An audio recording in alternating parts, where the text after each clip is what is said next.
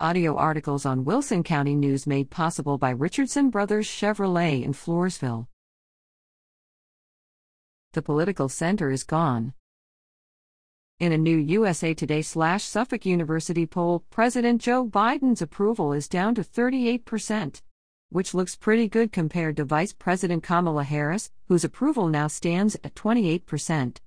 Democrats have just been reprimanded by voters, with the upset victory of Republican candidate and political novice Glenn Youngkin in the governor's race in Virginia, and almost upset victory in New Jersey by Republican gubernatorial candidate Jack Ciattarelli, who came within 2% of the vote of winning, and revolts in school board elections nationwide, pushing back against critical race theory and COVID 19 government interventions. It's not rocket science that Biden and his party have lost touch with the voters who elected them, Large percentages of these Democrats did not vote for Representative Alexandria Ocasio Cortez and the squad. And they are unhappy with Biden's capitulation to the far left elements of his party. Respected Democrat strategist Mark Penn has a piece in the New York Times urging Biden to shake off these progressives and reconnect with the moderates in his party. This is what Bill Clinton did, he reminds readers, to save his presidency in the mid 1990s. Former Louisiana Republican Governor Bobby Jindal offers up a similar message in a Wall Street Journal op ed. Both parties, after victories, tend to relinquish too much influence to the extreme elements in their party, he says. Statesmanship, the message goes, means understanding the need to move to the middle.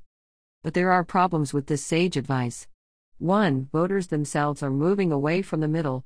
And 2. The reality of culture and politics of the country is things keep moving left. The only difference between when Republicans are in control and when Democrats are in control is how fast it happens. Yes, it's true that Bill Clinton saved his presidency by turning to the middle.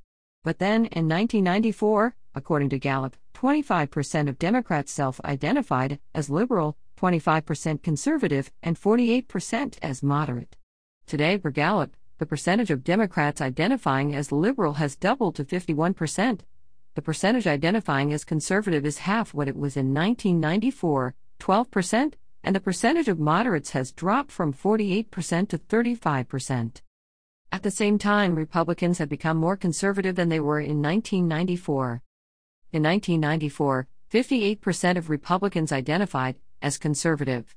Today it's 75%. Statesmanship and compromise are only realistic when most voters, of both parties, are generally on the same page regarding our core values. But what happens when the common ground of core values is lost?